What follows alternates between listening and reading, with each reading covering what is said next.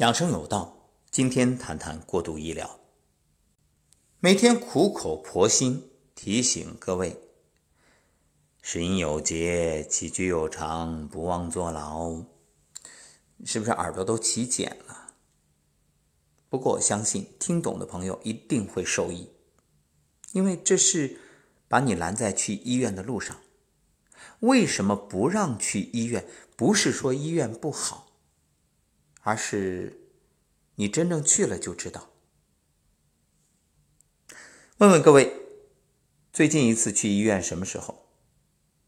去检查是不是这样的一个步骤？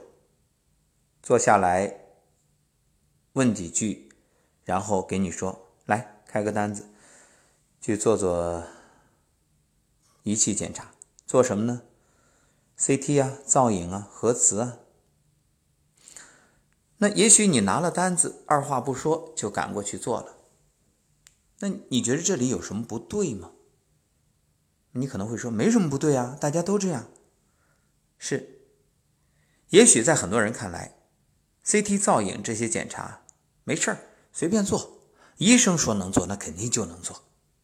事实上，这些检查不仅是花钱的问题，它的创伤很大，还可能给你带来永久性伤害。比如做一次心脏冠状动脉 C T 检查，放射线量相当于拍七百五十次 X 线胸片。这对于一些并不需要做 C T 检查的年轻人，尤其是年轻女性，不但没意义，还浪费医疗经费，更重要的，有未来患上癌症的风险。这不是我危言耸听。也许有人会说，那看病不都这样吗？不检查，医生如何诊断？如何确定治疗方案呢？其实，正确的看病方法，我们不说中医啊，因为中医望闻问切这个大家都知道，就说西医，第一步应该是详细询问病人的病史，与病人沟通，这一步非常重要。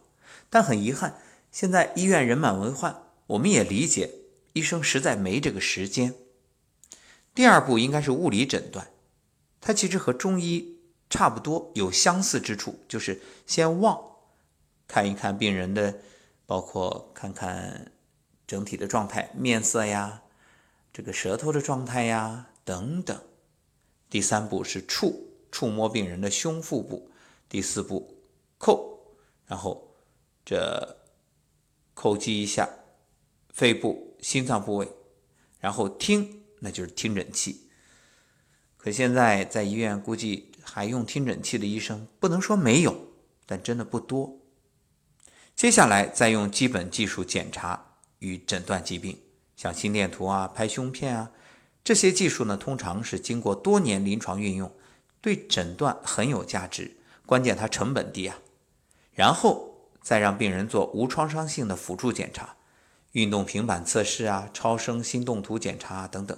最后实在查不出来，才是让患者去做 C T、 冠状动脉造影等。这些它昂贵而且有创伤，所以一定是放在最后，慎之又慎。但实际情况如何，那我不用多说，各位都比我更清楚。再来说说手术，您觉得什么样的病才能做手术？那肯定是比较重的，对。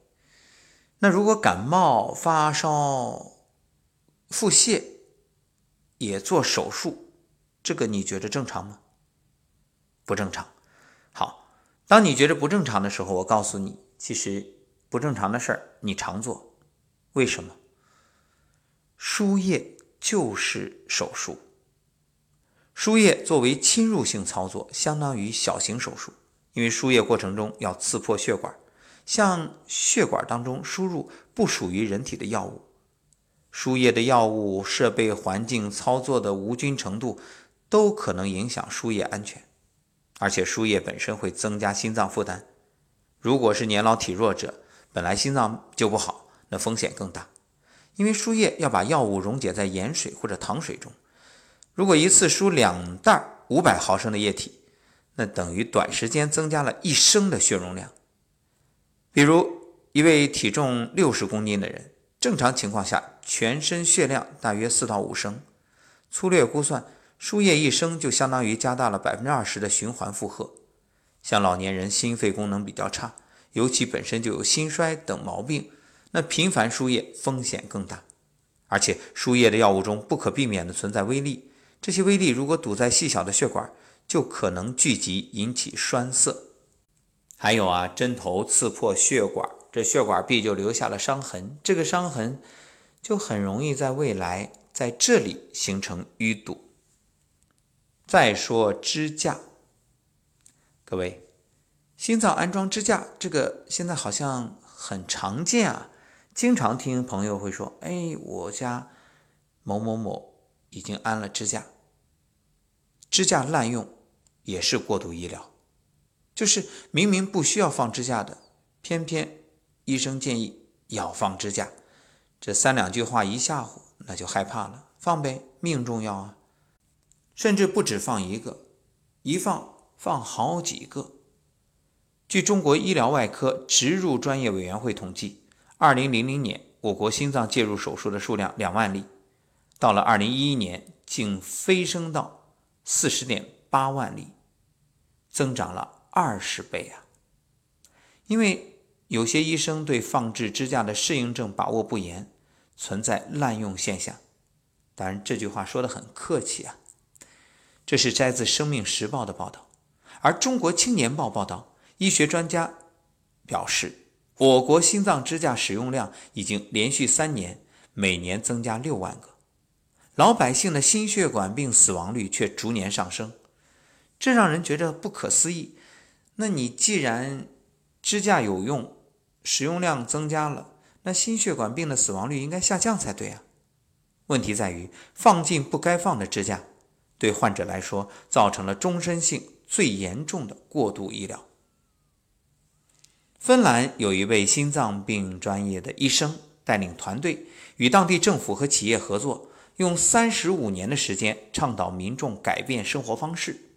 先是倡导人们吃面包的时候呢，减少涂黄油的量，然后又通过立法反对反式脂肪酸进入食品，最后呢提倡民众用植物油。三十五年之后，人们的期望寿命延长了十几年，冠心病患者减少了 百分之八十。这位医生研究发现，对寿命延长贡献最大的不是心脏支架，不是更多药物，而是发动社会各种资源，养成良好的健康的生活方式。说完支架，再说癌症。癌症怎么治呢？简单呀，手术、放疗、化疗、介入治疗。现在肿瘤治疗的方法真可谓丰富。那从疗效评估的角度看，很多费用昂贵的疗法并没有取得预期效果。肿瘤患者求生欲特别强烈，所以为了延续生命啊，他愿意尝试各种手段，在所不惜，不管你多贵啊，没事，钱不是问题。有数据显示，国内 百分之十五 的晚期肿瘤病人在过度和不合理的治疗中加速死亡。所以你不怕花钱，这个都能理解。问题在于你花了钱，最后反而加速了死亡，这就让人觉着，哎，扼腕叹息。有一位胃肠外科带头人，一位专家，他曾在不同的学术场合对大家说，别再开刀了，开一个死一个。他说，我们对中晚期胃癌的认识已经非常落后，现在得了肿瘤肯定首选开刀，然后再化疗放疗，就好像先把一座大山给搬掉，再用化疗放疗把周围的小土块清理掉。那个肿瘤主体相当于这个大山，其他的残余的就像小土块。那这种观念现在深植于全国各大医院，晚期肿瘤病人跑到医院，来一个开一个。而恐怖的是，随访一年发现晚期肿瘤病人开刀之后没多久就复发，生存期非常短，所以千万别再开刀，真的是开一个死一个。当然，有一个公开的秘密，那开刀、化疗、放疗，收入高啊。所以这里我找到一条新闻，我们来听一听。《法制日报》报道，一名患者在哈医大二院重症监护室住院十三天，花费二十二万，患者离世之后仍然继续收费。各位，这是个例吗？好，今天就分享到这里。当然我还是要强调一句，绝大多数的医生救死扶伤是白衣天使，这个我们都认同并感恩。那至于为什么会出现这些现象，那就耐人寻味，在这也不想多说，相信各位都有自己智慧的评判。所以为什么要做养生节目，为什么要每天与大家絮絮叨叨，一句话，时不我待。